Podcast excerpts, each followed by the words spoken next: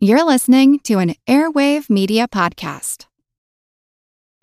Families have a lot going on. Let Ollie help manage the mental load with new cognitive help supplements for everyone four and up, like delicious Ollie Focus Pops or Ollie Mellow Pops for kids. And for parents, try three new Brainy Chews to help you focus, chill out, or get energized. Find these cognitive health buddies for the whole fam at ollie dot com. That's O L L Y dot com. These statements have not been evaluated by the Food and Drug Administration. This product is not intended to diagnose, treat, cure, or prevent any disease.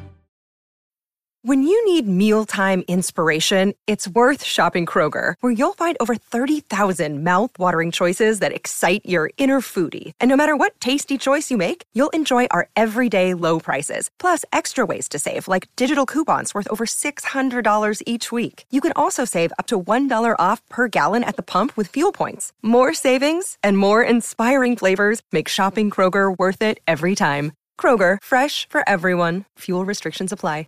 I'm Professor Tonya Evans, and this is the Earn and Invest podcast.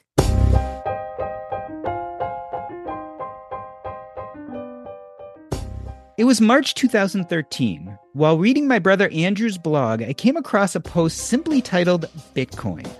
It was my first inkling of the cryptocurrency world, but certainly not my last. His post focused on blockchain technology and not on the use of crypto as currency, nor what would eventually become rampant investment, or should I say, speculation. Years later, I'm stuck with many of the same questions I had back then. Is crypto a technology, a currency, an investment, or speculation? Or is it just a little bit of everything? And more importantly, does it have a key role to play in our investing lives today? My answer at the start of this conversation is a strong no. My guest for this episode, however, wholeheartedly disagrees. Today, we talk the ten biggest crypto myths with Doctor Tonya Evans.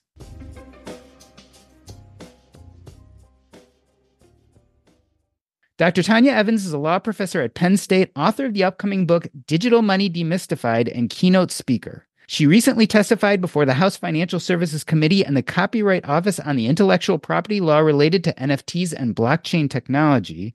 Tonya has made it her mission to demystify cryptocurrency and the blockchain. Doctor Tonya Evans, welcome to Earn and Invest. I want to jump to a study that I found from November of two thousand twenty-two by the economists at the Bank of the International Settlements, which suggested that three-fourths of Bitcoin investors lost money between two thousand fifteen and two thousand twenty-two. First and foremost, do those numbers sound right to you?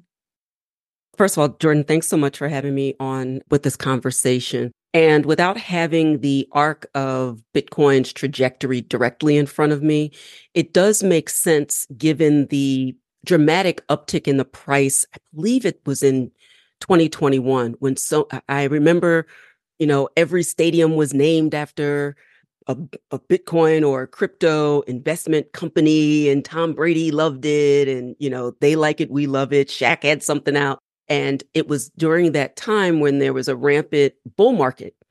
The price of Bitcoin that started at nothing, that shot all the way up over time to sixty-seven thousand. So many people got in at the arc. And so it makes sense that many people actually were on the losing side of that trajectory, because oftentimes, you know, Warren Buffett famously said, be, you know, greedy when people are fearful and fearful when people are greedy. We were in a huge hype cycle. And it makes sense to me that so many people got in at a time when you're supposed to buy low and sell high, but most people got in at the arc and then experienced the epic downside. There were a few other macroeconomic things happening at the time, this little pandemic that destabilized many different assets and economies, to be sure. And then we had the crypto contagion of twenty twenty-two, which I'm sure we're going to get into. So it makes sense to me that if you take that slice, particularly from, you don't even have to all the, go all the way back to two thousand nine. I think your statistic started at twenty fifteen. twenty fifteen to two thousand twenty-two, okay. Correct. So historically speaking, that was when Ethereum first launched as well. And so before Ethereum, you really only had Bitcoin. Then you had Ethereum, which is the type of ecosystem that supports thousands of tokens. The proliferation of those tokens and people f- chasing FOMO led to a lot of disgruntled and un- unhappy investors, and and and rightfully so, to be be disgruntled if you're on the wrong side uh, of that uptick. You use the terms hype cycle and FOMO, and I, I don't want to be Pollyanna here. We have those things with what we consider traditional investments with stocks. We all saw the meme stocks, et cetera. So this is not just cryptocurrency. This happens in almost all investments. But I think it begs an important question when it comes to cryptocurrency, which is almost definitional. Is cryptocurrency an investment, or is it a speculative asset? And I, I I struggle with this myself. It's something that I really spend time thinking about it. I guess people define speculation and investment differently, but mm. tell me how you think about it and what terms you put this in. Well, first, there's there are over forty thousand different types of coins and tokens, and I use those terms specifically because we heard we most people who know anything about crypto have heard of, of Bitcoin, right? And you can turn on C N B C or Yahoo Financial and, and hear uh, talk not only of Bitcoin, but also of Ethereum. There are thousands of tokens. You literally could have a Doctor G coin if you wanted to with a few strings of coins. Uh, this is not legal or financial advice, but you could do it. We could sit down and write code and come up with a token. The question is whether you have a community um, in support of it, whether you have this, you know, really all money and assets are a, a social contract to the extent that they are not connected to some asset. The dollar, for example, has not been on the gold standard since the forties. It, it's been decades.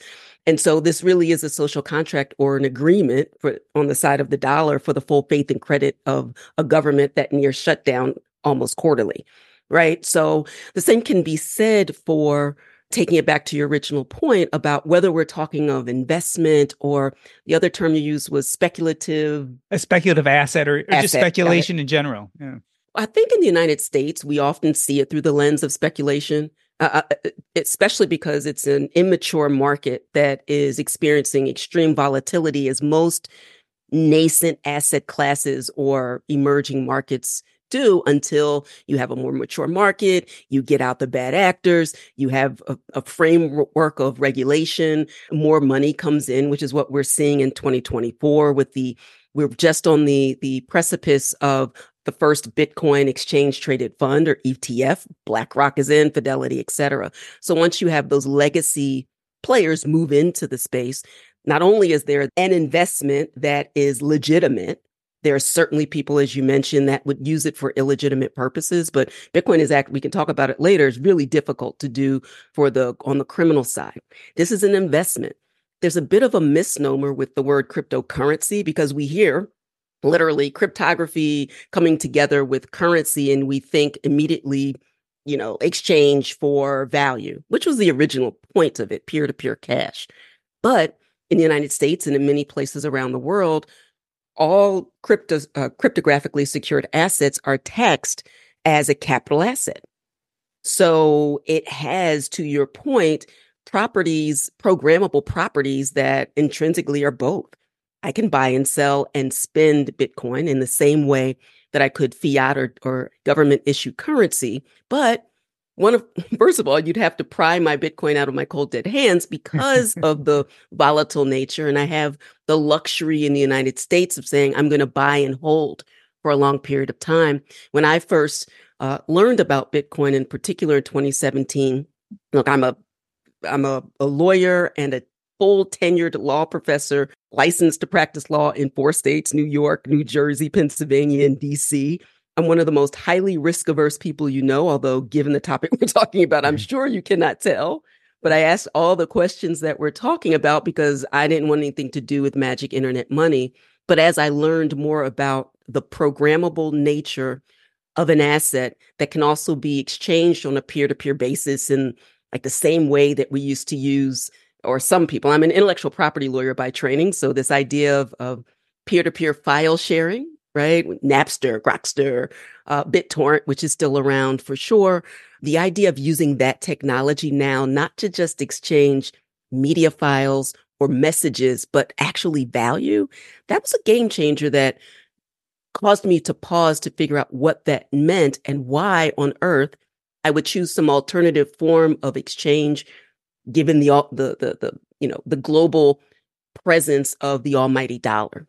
think that's important that we need to talk about, like why this if we already have that? You know, there, I would say almost a given, right? This given that blockchain technology is amazing and can do some amazing things. And there, I don't think anyone doubts that, right? And there's also a questioning of the almighty dollar and its safety and all those kind of things. And mm. the fact that its control is in a, you know, in the hands of the government and things happen with governments, et cetera. I think those things are a given. When I think about this kind of speculation versus investment point, mm-hmm. I think about what I traditionally consider investment. So I think of real estate. And so I can look at a property and say, I expect I'm going to have this much cash flow and it's in a good neighborhood and it's going to increase in value by this much. Or I can do the same thing, especially long-term with stocks or index funds. I can say, well, I think the American market based on these technologies and what's going on there is going to increase at this level. Or I think Apple, because of the technology they're creating and their assets, and I can even look at, you know, their books, I can listen to their C E O. I can base my decision to put money into those things based on all of this research.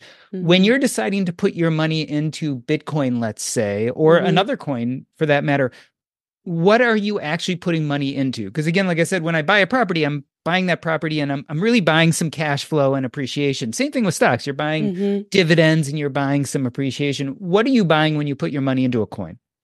Well, and I would uh, say even more so with stocks, you're buying not just uh, on the chance of the gains or the, the appreciation, but also ownership in a company. So to, to make that point, the point that you're making even stronger as we compare and contrast different types of capital gains. And my answer is it depends on the particular use.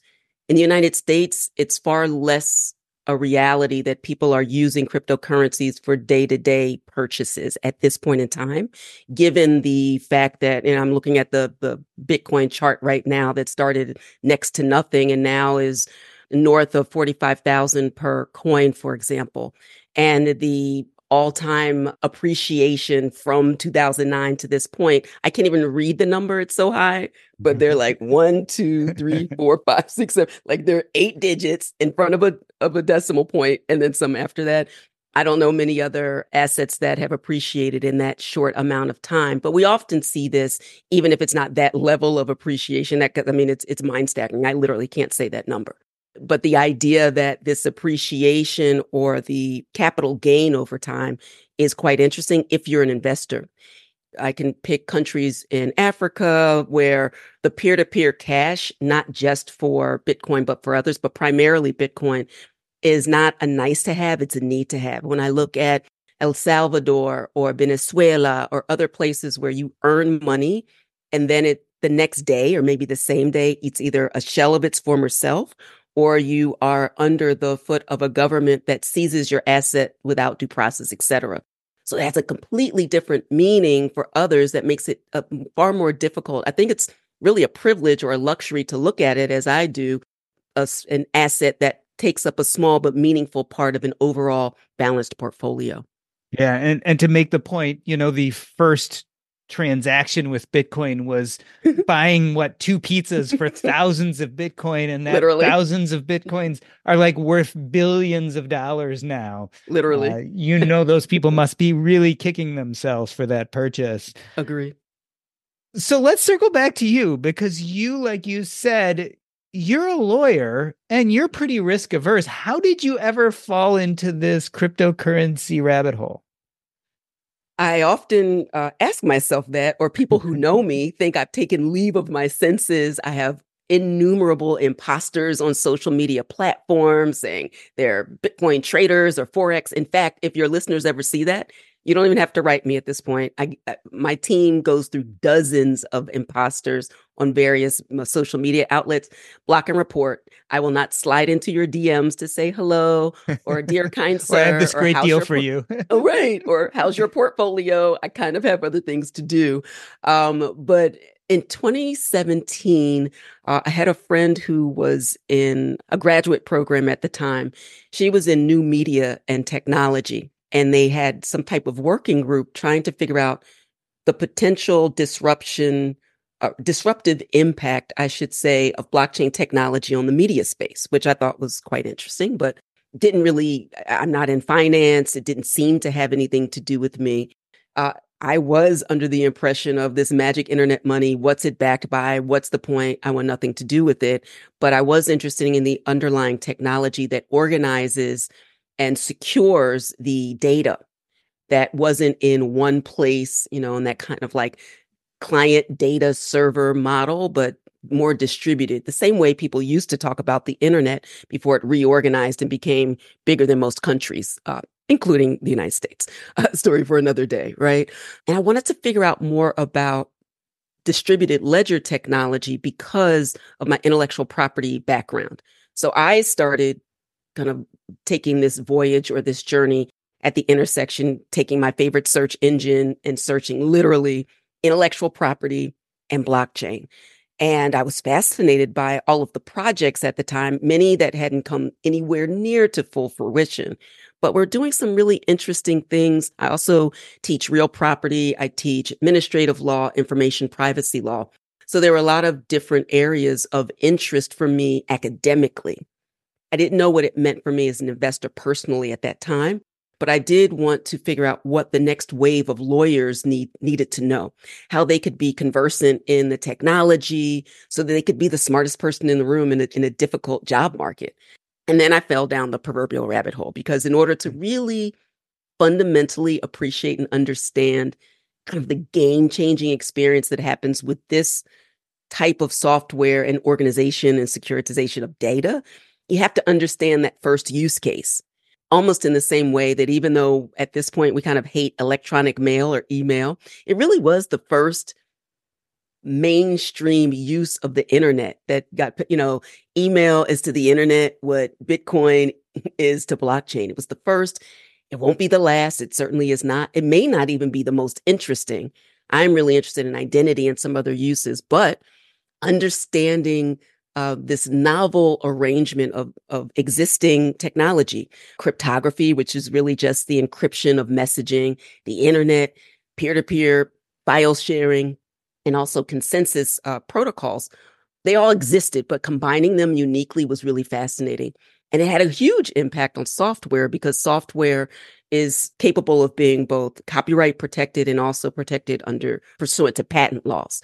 And so I started to integrate that work into my teachings for intellectual property surveys, and ultimately developed the first, one of the first blockchain, crypto, and law programs at a law school, and the first online certificate programs for those outside of the law school at my previous law school. And so few intellectual property lawyers were doing that at the time, that my dean at, at Franklin Pierce Law, where I was also the associate dean, sent me halfway around the world to start to teach intellectual property lawyers about the disruptive impact, but also the opportunities. I went to the World Intellectual Property Organization, and my career in this lane took off really before I even knew it, because there was a hunger at the professional level to understand more about the technology. I want to get in a moment to your book where you discuss the top ten crypto myths, because one of the things I find very refreshing about you and your book is you do not look like or sound like most of the exposure we have to cryptocurrency, right? Most of right. us see it on TikTok or Instagram. It's someone who's kind of hyped up, yelling in our face, telling us we can't miss out and you'd be stupid not to do this. Right. And here, what I really loved about your book was this is a nuanced conversation by someone who is trained in intellectual property, has a G A D, and put significant thought into this. But before we get there, I have to ask, tell us about your first crypto purchase. Do you remember the first time you actually made the jump and went from the intellectual to the practical? That's great. I don't think anybody's ever asked me that question. And so it, I, I was reflecting on that too, obviously, to sit down and, and put the pieces together to write the book. I made a ton of mistakes. The first things I bought, Bitcoin and Ethereum. I was really fascinated with Ethereum in particular at the time because it was the new kid on the block. There was this battle at the time, I remember in twenty seventeen, twenty eighteen, either not Bitcoin, blockchain, focus on the technology, not the currency. And oh, by the way, there's this new kid on the block, and it's going to, Ethereum's going to be this world virtual operating system that's going to support this ecosystem of decentralized applications and decentralized autonomous organizations, whatever those were at the time. So with that, you know, boom of all of the different tokens, and and when I say token, I mean there is a cryptocurrency that doesn't have its own specific blockchain, and so it writes its transactions to an existing one. That's the difference between tokens and coins. So, and there were just a ton of them, and there were all of these projects. Now we know them to be unregistered securities as well. Thousands of them, unregistered securities. The S E C tamped down, and that was a good thing. But I bought everything from Bitcoin and E T H to trading in my E T H for things like MomCoin. I kid you not. don't don't try this at home, kids. This is very dangerous. I lost all of my MomCoin and my E T H. There are just thousands of things. I remember X R P at the time, or Ripple. It was also one of the first coin tokens that I bought, excuse me, at the time, and they still do today. We're using the underlying technology on the back end, move money without having to pay foreign transaction fees. They weren't and still don't pass that benefit on, the savings on to customers, but they were doing things. They could see that the technology was making their ability to send and settle transactions more quickly around uh, the world using the Ripple network. What I didn't know is that those who launched Ripple weren't requiring people to use the coin. So I'm thinking, oh, I need to, and that was speculation on my part, right? To your point, like, oh, someday, I mean, the banks are in, this must be legitimate. And actually, Ripple's making a, a, a comeback now after a great win against the Securities and Exchange Commission. Uh, it makes me think of, there was like a couple of other things that uh, Stellar, uh, Lumens, which is still around. So I, I bought some dogs, but it was the process of kind of failing forward and finding out, because you really can't understand until you have a little skin in the game. And fortunately for most people, if you're not betting the farm on it, you can buy one dollar worth of anything and figure it out later. And so that's how I failed forward. So the book is Digital Money Demystified, and in it you talk about the top ten crypto myths. And I'd like to enumerate some of them. Let's start with myth one. Crypto is too volatile. Mm. How volatile is cryptocurrency? Because it seems to me from the outside that it's fairly volatile compared to some stocks and bonds and other things. Absolutely. And that's even, the short answer is it is volatile in, uh, and by it, it, you know, it's across the board with all of the coins and tokens. Although the market domination really comes from Bitcoin. It used to be, uh, Bitcoin used to dominate the market by leaps and bounds, probably upwards of seventy-five percent. It's receded a bit given the place that E T H has in the economy, to be sure, and with all of the successful projects that have been built in that ecosystem. So now Bitcoin is about fifty-two percent, which is a, a significant drop just because of the place of E T H. And then other uh, tokens, we see stable coins coming in. People will start to talk about central bank digital currencies because almost every government is working on its own version, which is why I think the, the government, as an aside, I, I speak specifically about the United States because there are some governments that are a little more favorable. It does not mean that it's easier. It's just more clear. And by it, I mean regulations and laws. But I know in the United States, uh, all of a sudden there's a customer service crisis where people are starting to say, hey, I guess I don't always need fiat.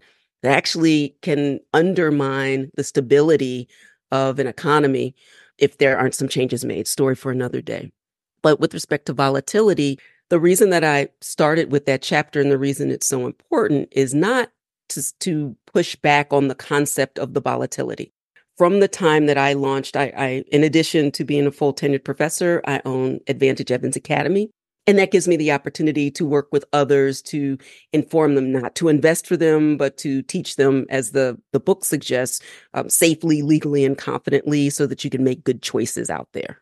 And since I launched Advantage Evans Academy in, in June or July of twenty twenty, when Bitcoin's price was about nine, ten, eleven thousand per token, those students and the members of the community, you know, they saw it go up, they saw it go down, but they're still up three X, four X at this point today. And that is in a very, very short period of time. There's, there are very few assets that perform in that way.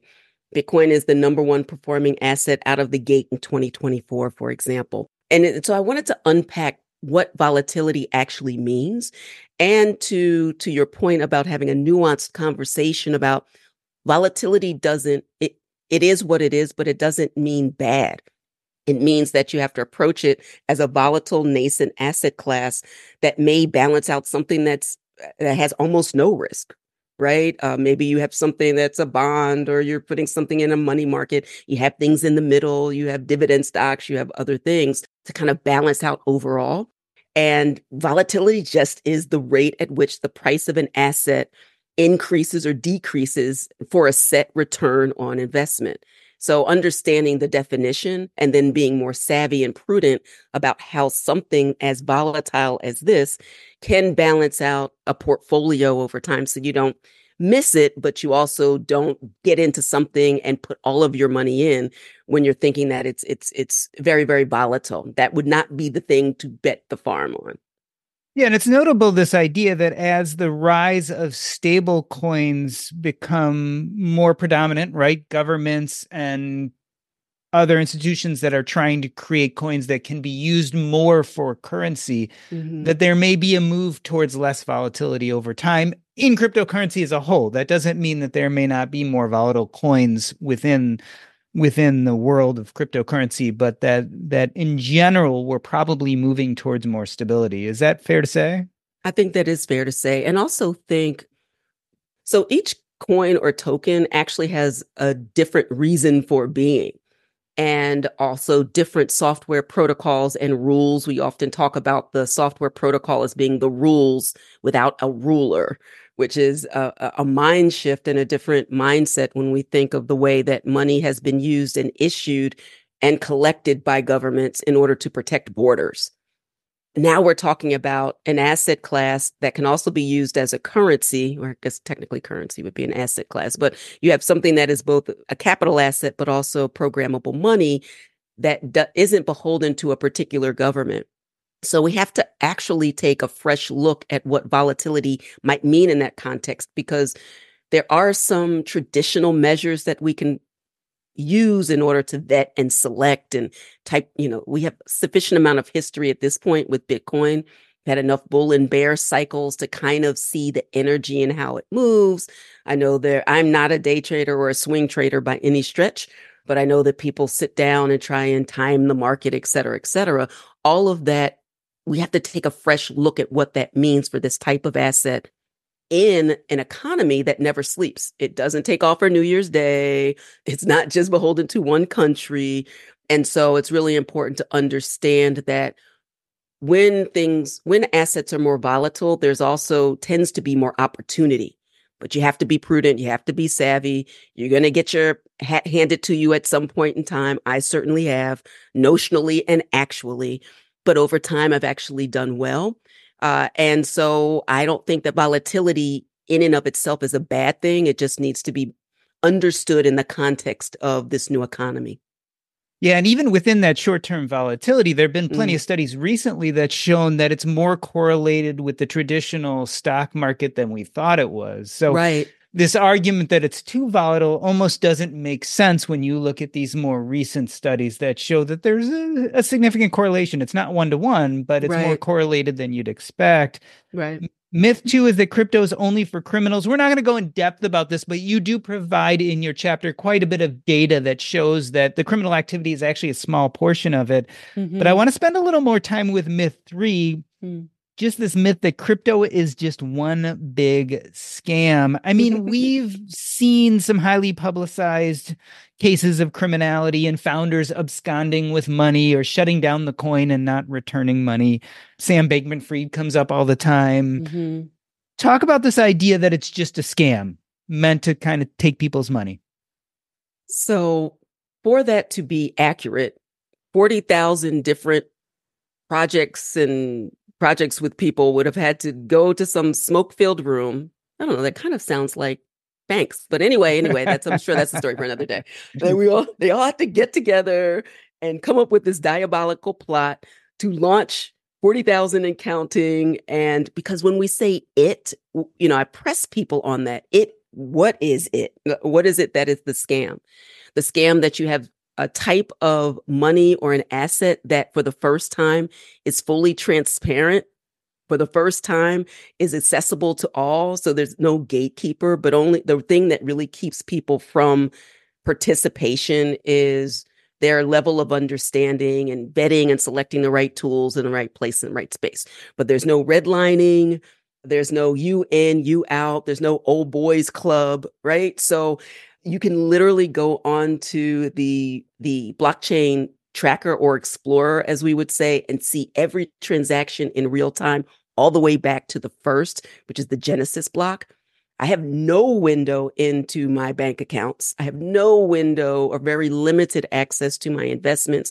I have to rely on other gatekeepers to help me do that. And so when you put a centralized entity, Sam Bankman-Fried, let's use F T X as the example, a horrible and yet prescient point that we can make with someone who convinces people under the guise of crypto, because this wasn't a crypto failure.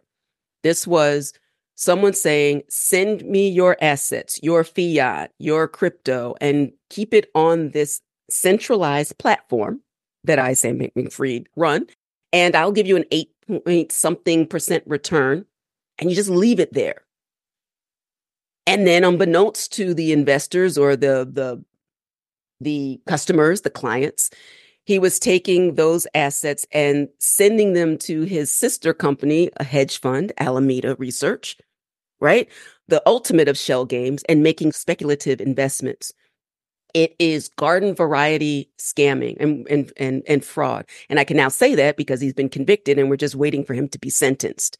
And in fact, he was brought to task faster than almost any other player that I can think in recent history. Took a long time to bring down Bernie Madoff, took a time to deal with Lehman Brothers. And when I think about the bottom falling out of other shell games, of other Ponzi schemes, this was one of them. But it didn't have to do with crypto. That is a classic fraud issue. Now, can there be scammy tokens? Thousand percent. Can there be hacks to software? Software is what it is. My phone updates constantly. So when oftentimes when you hear about hacks, you hear about either some type of bug that has been discovered by someone. Sometimes they do it for the purpose of showing that there was an issue. Sometimes they're legitimate thieves, but it's actually not difficult to trace those transactions, and the Department of Justice has done a very good job of tracking down money and returning some, if not all, of those assets in a way that you can't do with physical cash.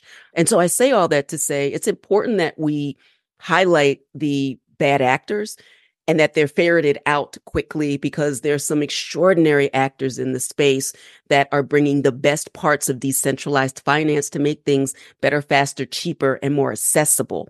And so I, I don't want the headlines to just focus on the bad, because I think it is for those who would call themselves professionals and intellectuals, intellectually lazy to just say, it's all a scam.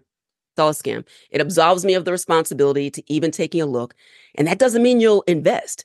But if you I, immediately, if someone just wipes it away and says it's all a scam, we have a very short conversation, because they haven't invested enough time to even say, what is this? And is this right for me? And what it is, which is what I constantly push back on.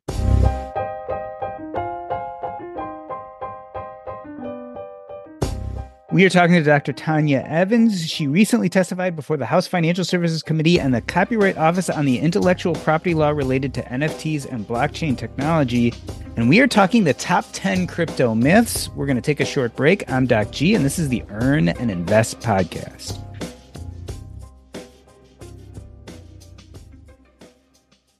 This episode is brought to you by Range Rover Sport. Range Rover Sport leads by example. With a visceral, uncompromising, and dramatic feel, this car helps you rise to the occasion. How does it do that? Range Rover Sport has powerful on-road performance and commanding all-terrain capability by combining assertiveness with signature Range Rover refinement. This is the car that redefines sporting luxury.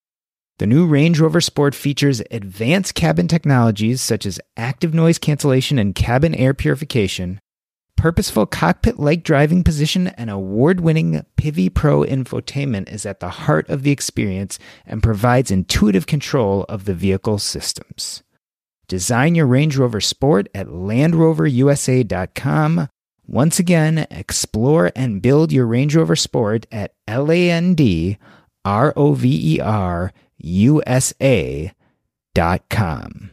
That's Land Rover U S A dot com. Are you struggling to close deals?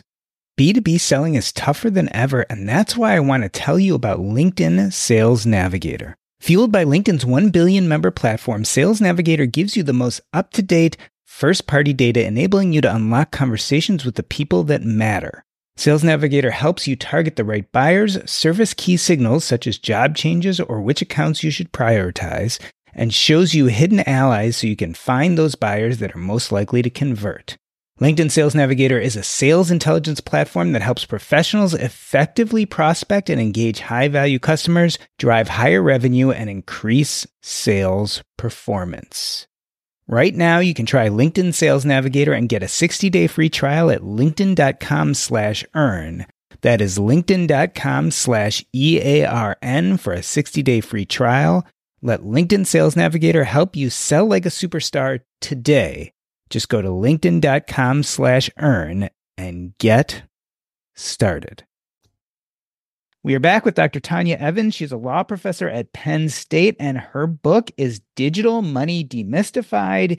And in it, she talks about the top ten crypto myths. We talked about myth one, that crypto is too volatile. Myth two, crypto is only for criminals. Myth three, crypto is one big scam. That brings us to myth four. I was watching Madam Secretary the other night on Netflix, and the Secretary of State, her son, decided to take up Bitcoin mining. Mm. And so there's this point at the end of the episode where they get the electricity bill, and it was five hundred dollars a month, but now it was two thousand dollars. And the secretary is shaking her head, and they're chastising their child. This is a widely held belief, and there's mm. been a lot of talk about this idea that it's costly. We were talking about electricity when it comes to that T V show, but ultimately electricity comes from things that are bad for the environment, right? We're utilizing the environment to form this electricity. So that is myth four. You say it is a myth that crypto is bad for the environment. Why? In order to best understand this idea about crypto is bad for the environment is to first push back on this idea that it's inherently bad. And it requires a more nuanced conversation about the way various tokens come or coins come into existence.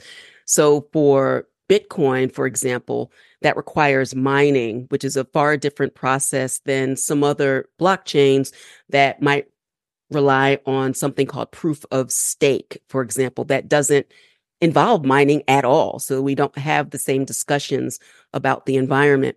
And so, for example, with the Bitcoin blockchain, roughly every ten minutes, a block of transactions are verified and validated, and that makes them secure. And roughly every ten minutes for the, in exchange for that work, not all people have to be miners in order to participate in blockchain, but those who devote their computational power in this kind of race to the finish line to figure out a unique code, miners would be awarded a certain amount of Bitcoin roughly every ten minutes. When the Bitcoin blockchain first started, that was fifty coins every ten minutes, right? Now, at the time, they weren't worth much.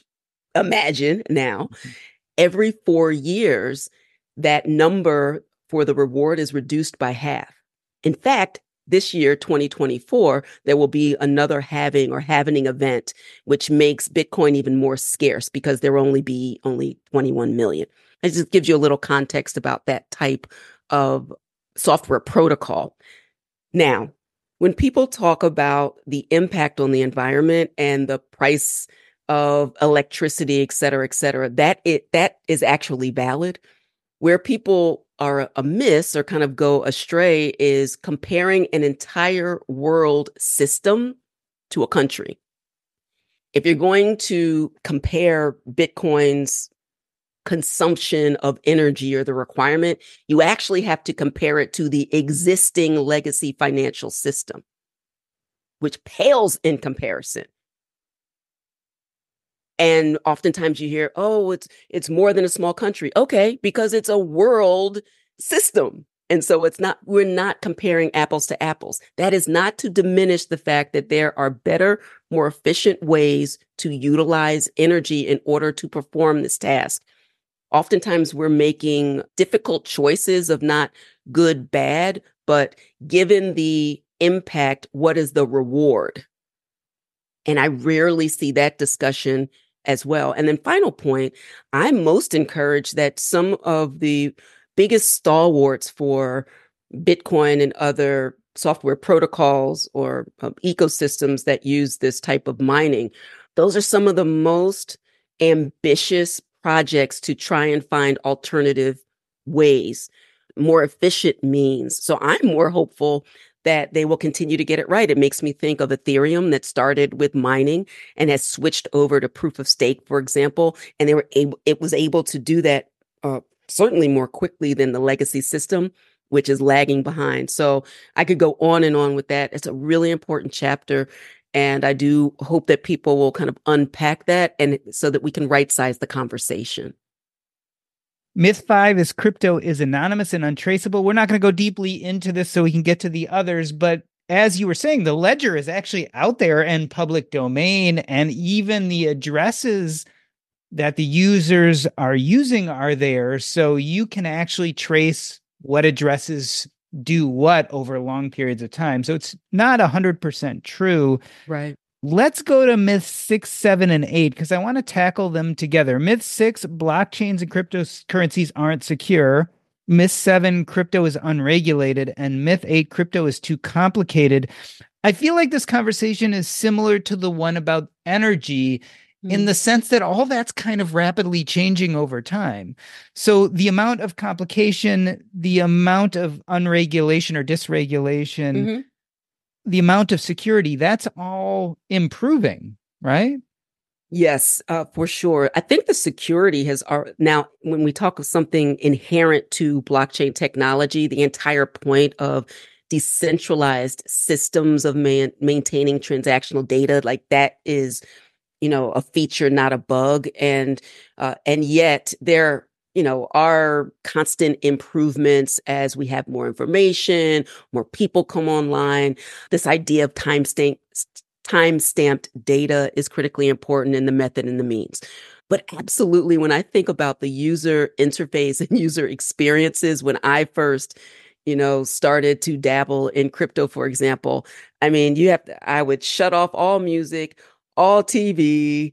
I'd sit in a room for hours with my, you know, cold storage wallet, or even understanding what wallets are and moving things and what exchange. It just took a, a lot of time.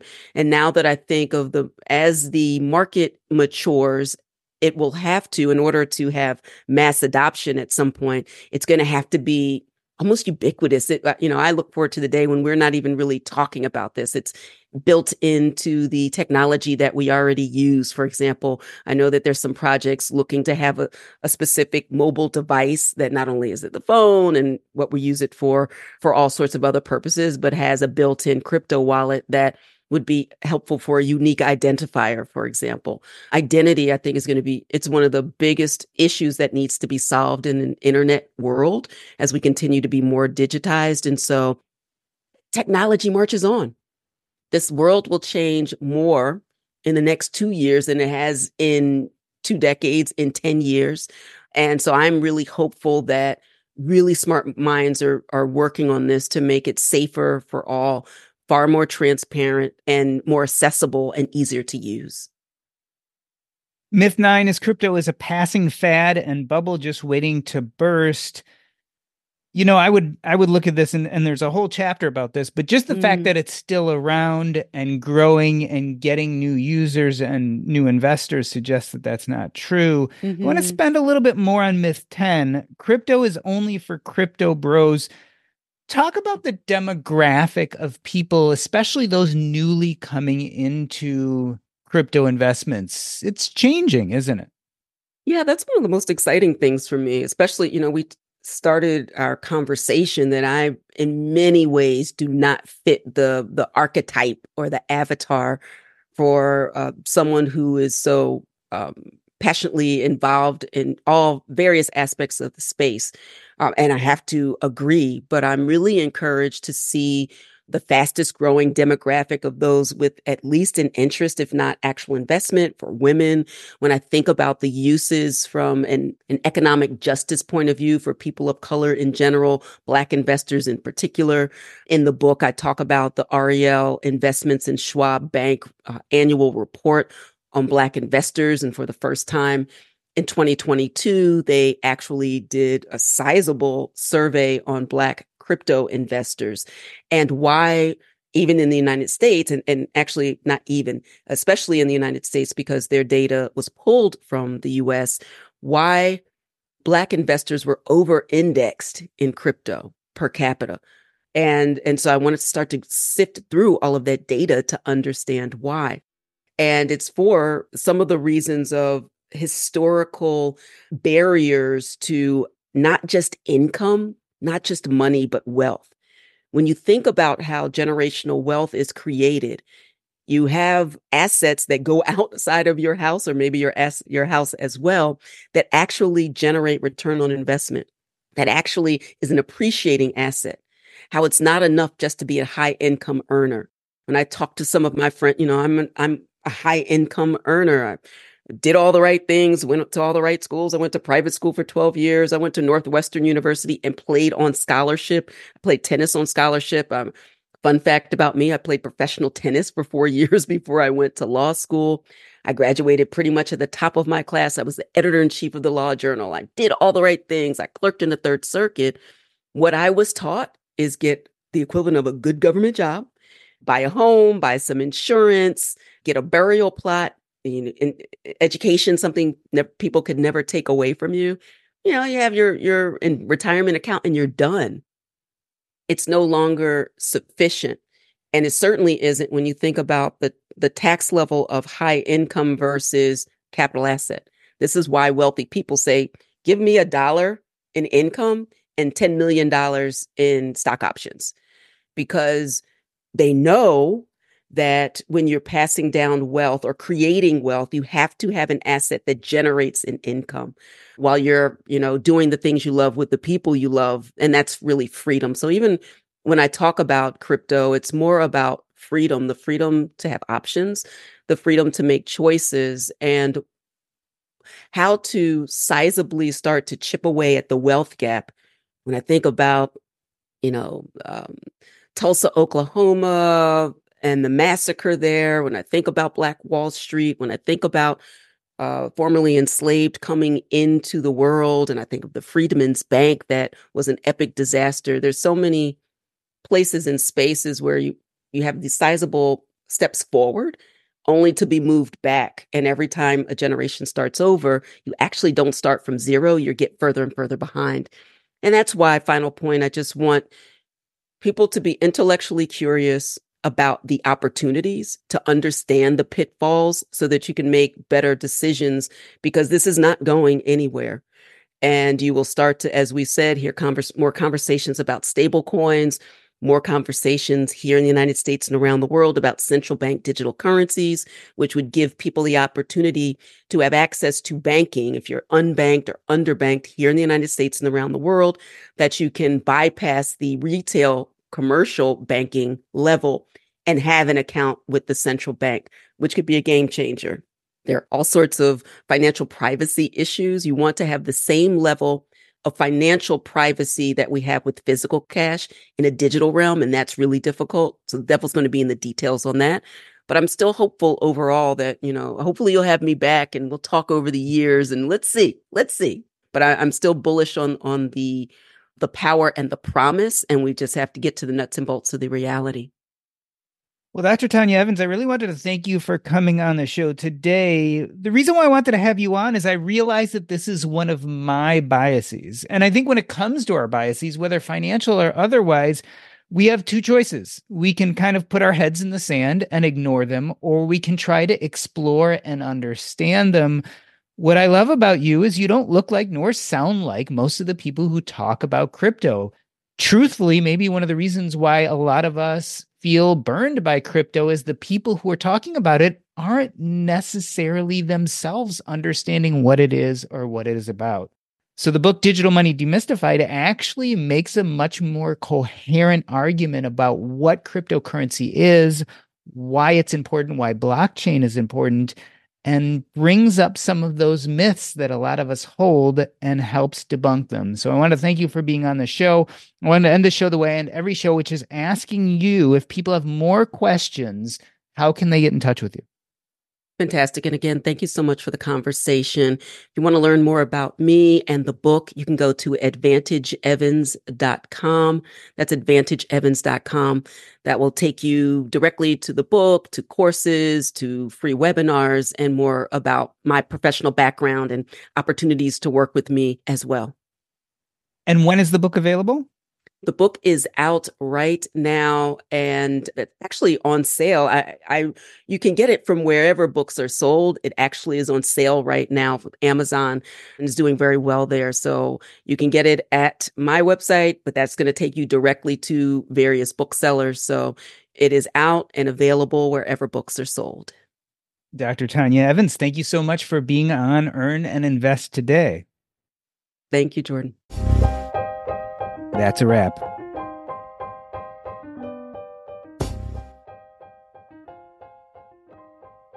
Earn and Invest is now part of the Airwave Media Podcast Network. Visit airwave media dot com to listen and subscribe to this show as well as other fine podcasts. Okay, this is Doc G. I haven't gone crazy. After listening to this episode, if you think that I'm telling everyone to go out and buy cryptocurrency, I'm not. You have to make decisions for yourself. But I wanted to have this discussion with Tonya Evans because I think there's another side to the crypto conversation that goes past the crypto bros and is actually based on intelligent conversation with intelligent people who are studying this phenomenon.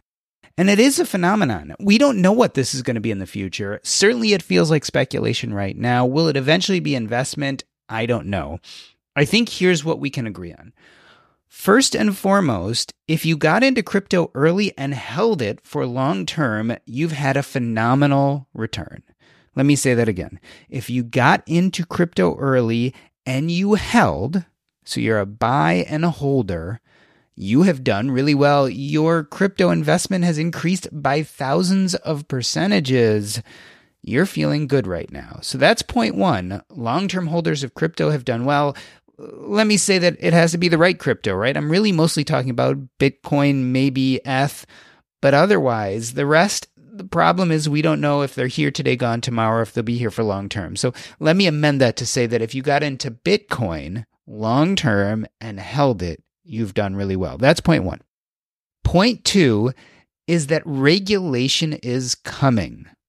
The thing that's going to happen over the next few decades is cryptocurrency is going to get more and more regulated, probably more and more safe, and probably on those terms, less and less volatile. And now, again, I'm talking more about things like Bitcoin and E T H, the really big types of cryptocurrency. Obviously, there's going to be a huge amount of volatility in the newer types of cryptocurrencies, the currencies that have not been around for a long time. So I think these two things for sure are true. Long-term buy and holders in Bitcoin have done well, and more regulation is coming, which is going to make it less volatile and probably safer. Now let's look at the other side. The other side is that, first and foremost, if you look at Bitcoin and you track it over the years, it's starting to correlate with the stock market as a whole. That's right. When the stock market goes up, cryptocurrency goes up. When the stock market goes down, cryptocurrency goes down. If that is the case, it is no longer an uncorrelated asset, so it doesn't necessarily diversify you as well as you thought it was. And that's one of the big reasons people get into cryptocurrency, because they want an asset unconnected to our equities. And that might not just be the case. The other problem I have with cryptocurrency, honestly, is I still don't know what I'm buying. I know that I'm buying something that uses blockchain, and I totally believe in blockchain and think it's amazing. And I know I'm buying something that can be used as a currency, but often really isn't. It's now made to be quote unquote an investment. Again, whether we're going to call it an investment or speculation is really up to how you define those words.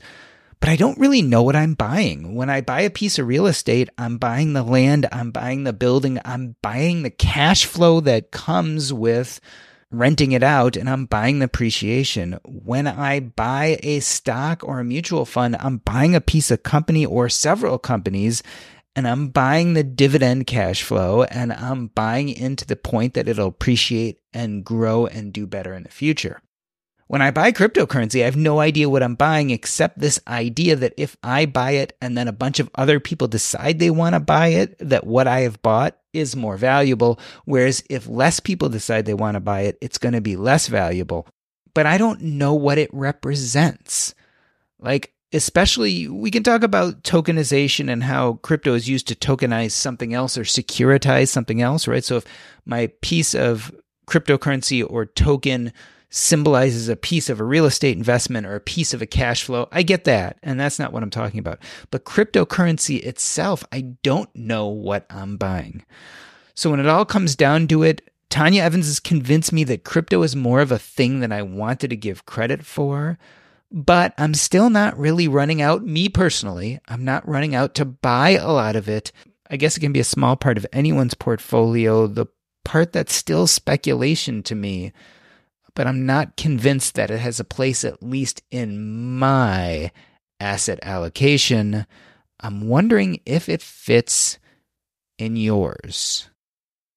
And by the way, I wanted to mention that I've got a bunch of people who've signed up to be on those Thursday episodes. Remember, at the last Thursday of each month, I'm going to do a roundtable that's going to be me, another expert, someone like Joe Salcihai or another friend, and then one of you, one of our community members like you who sign up to be on our panel discussion about a current event. So I've got a number of people. We're really going out six to eight months already. But if you are interested, contact me, and you yourself could be on the Earn and Invest podcast.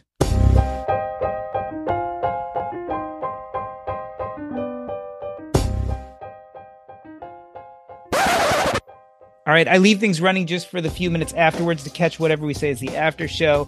Um, I really enjoyed the book. I thought it addressed a number of hurdles or roadblocks people have when they come to crypto. Um, I'm interested to, obviously, as we all are, to see what happens. Um, I think my bias is, is that as volatility goes down a touch, mm-hmm. I think it will bring in a lot of new investors. Mm-hmm. Um, and as you said, you know, volatility is not necessarily a bad thing. I mean, with mm-hmm. volatility comes returns, right? Absolutely. We and, Absolutely. and and it's I mean, it's the whole point of equity versus bond investing, right? Why do we invest in equities? Well, there's higher right. volatility, higher returns, higher risk, but that's, that's what right. we want long-term in a long-term investor. Mm-hmm. Um, so it'll be interesting to see as some of that volatility goes down. I wonder if that will kind of allow more people to feel safe to jump in. No question, very, very bullish on blockchain technology. Um, very bullish on cryptocurrency as actual currency. Like, I right. love this idea that we too. will have some stable coins that allow us to move money more carefully, easily. Mm-hmm. I, I like the decentralization. Um, there are always issues with decentralization, just like everything else. Agreed. Um, it's great until you need customer service. Yeah. And, and also, I mean, I don't I don't one hundred percent understand this, but, you know, the, the argument I hear against that is it sounds decentralized, but there are other ways of controlling, whether you're controlling the wallets or you're controlling the forum or you're controlling whatever the other levels are that you mm-hmm. may, that, that, that it may still be, that some of the work may still be done in a decentralized way, but there are other control points that we haven't one hundred percent gotten rid of, and it's very difficult to.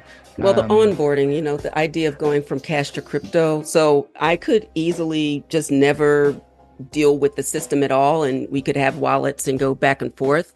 Uh, but the minute that we want to exchange that for another currency, then that becomes a node, the yeah. onboarding or the offboarding point. Um, I think that's why stables are going to be really good in that regard. Um, and, and it, it, I don't think you can go from A to Z overnight without that intermediary. A lot of people get wrecked that way too. So, We shall see. The one final thing, definitely listen out for these exchange traded funds um, as well. That's likely to happen by January twelfth, I think was a, a, a filing date with the S E C. BlackRock will be, they updated their S ones recently, and that will usher in a forced conversation that financial advisors didn't want to have, because now it is a part of an investment option to have actual exposure to Bitcoin without having to hold it personally. All kind of centralization, but that will usher in. I think that's a number of reasons why you see the, the price getting so frothy right now. We have the Bitcoin halvening at the same time the Bitcoin E T F is coming out. It's and a, an election year. Yeah. Listen. Anything it, anything I missed, anything I didn't ask you about with the book that you'd like to to add in? No, I think that was great. I, we had better coverage for this conversation than most. Most times we can talk about one or two. So I think you did a really good job of getting to the meat of the most controversial or the most interesting ones. And so I think you did a great job. Want to learn how you can make smarter decisions with your money? Well, I've got the podcast for you. I'm Sean Piles, and I host NerdWallet's Smart Money Podcast. Our show features our team of nerds, personal finance experts in credit cards, banking, investing, and more. And they'll help you make the most of your money while cutting through the clutter and misinformation in today's world of personal finance. You'll get clarity on strategies to help you build your wealth, invest wisely, shop for financial products, and plan for major life events. Listen to NerdWallet's Smart Money Podcast wherever you get your podcasts. As a longtime foreign correspondent, I've worked in lots of places, but nowhere as important to the world as China. I'm Jane Perlez, former Beijing bureau chief for The New York Times. Join me on my new podcast, Face Off, U S versus China, where I'll take you behind the scenes in the tumultuous U S China relationship. Find Face Off wherever you get your podcasts.